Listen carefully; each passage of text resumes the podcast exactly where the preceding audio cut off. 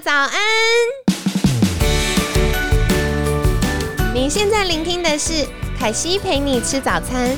本集节目由好时好时提供，每天十分钟陪你吃早餐，聊健康。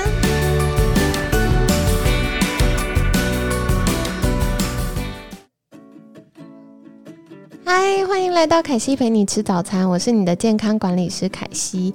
今天呢，邀请到凯西的好朋友韩家人诊所的 Fendi 院长。Hello，大家好，我是 Fendi。好，那为什么呃这周我们会想来聊一聊，就是关于肌肤保养和医美的议题呢？因为凯西自己的有些学生或朋友常常会有医美或肌肤保养的需求，可是呃网络上有些资讯的确是似是而非啦。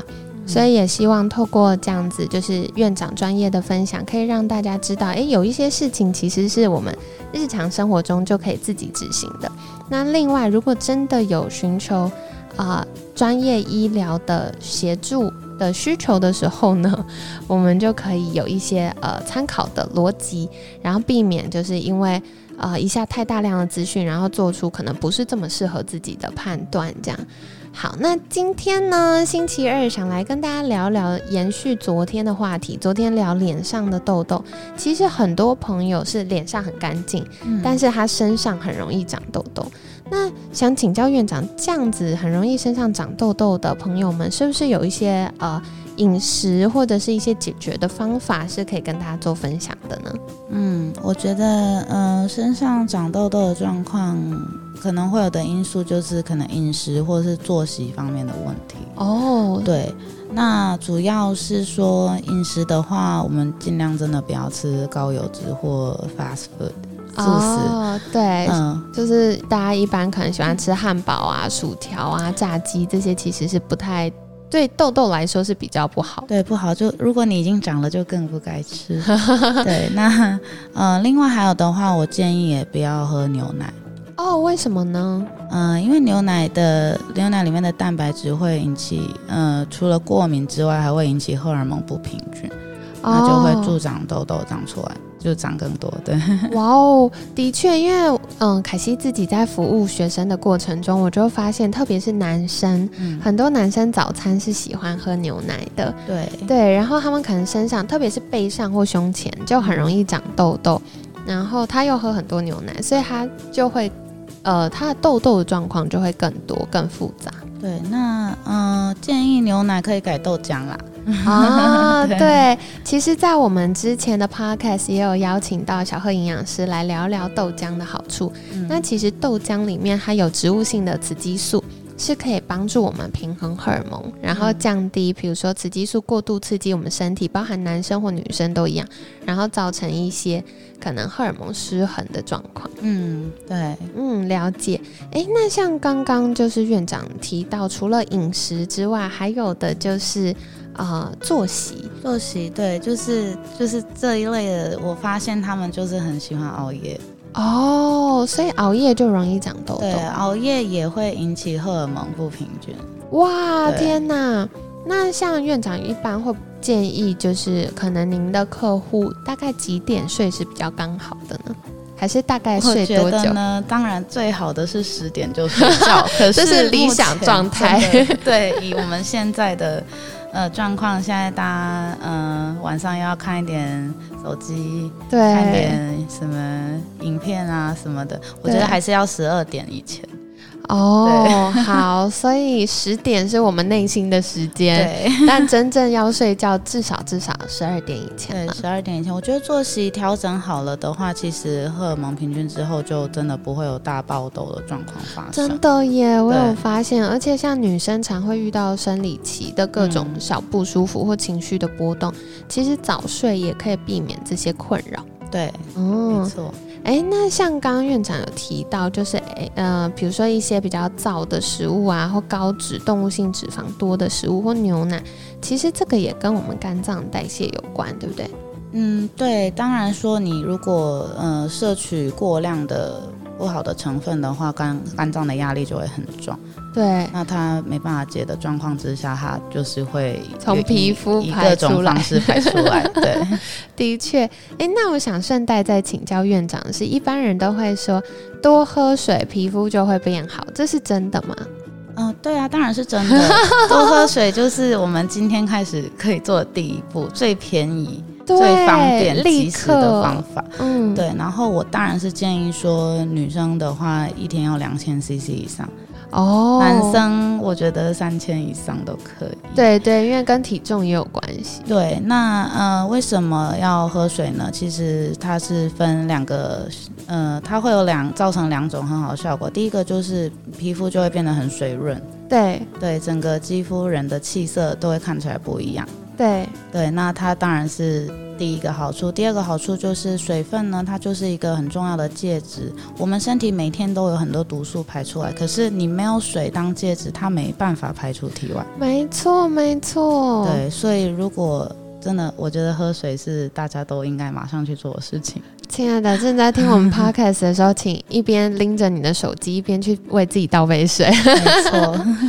好的，那呃，我还想要再请教，就是因为刚刚提到有一些是男生会遇到的状况，那嗯，其实不管男生女生啦，像凯西以前在外科诊所跟医生的诊的时候，我也会发现有些人的肌肤状况是比较深层的，到像是脂肪瘤啊，或者是皮脂腺囊肿啊，像这个的话，一般会建议怎么样去处理会比较好呢？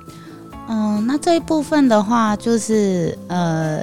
其实就是建议要看医生 做做切除手术，对，因为比较深入了。对，但他就是很多人他其实是体质的关系哦。对，那这些人问的话，他们可能就是家里就也是有人有同样的状况。对对对对对，那当然呃，如果是体质的话，我们当然也会跟我现在可以帮你处理现在现有的这些囊肿，可是可能会再发。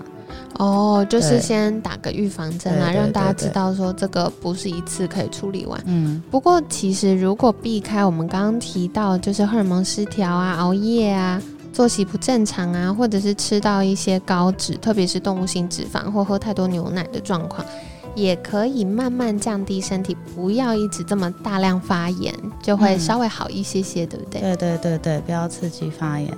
嗯，对，其实也不要吃的太重口味。哦，对，不好的时候，对，就是爱吃泡面的大家。泡面现在其实很多食物都会引起发炎。对，嗯，好，所以这个就是提醒大家的，在日常生活中，我们也可以检视一下，到底常常吃了什么会容易造成身体痘痘。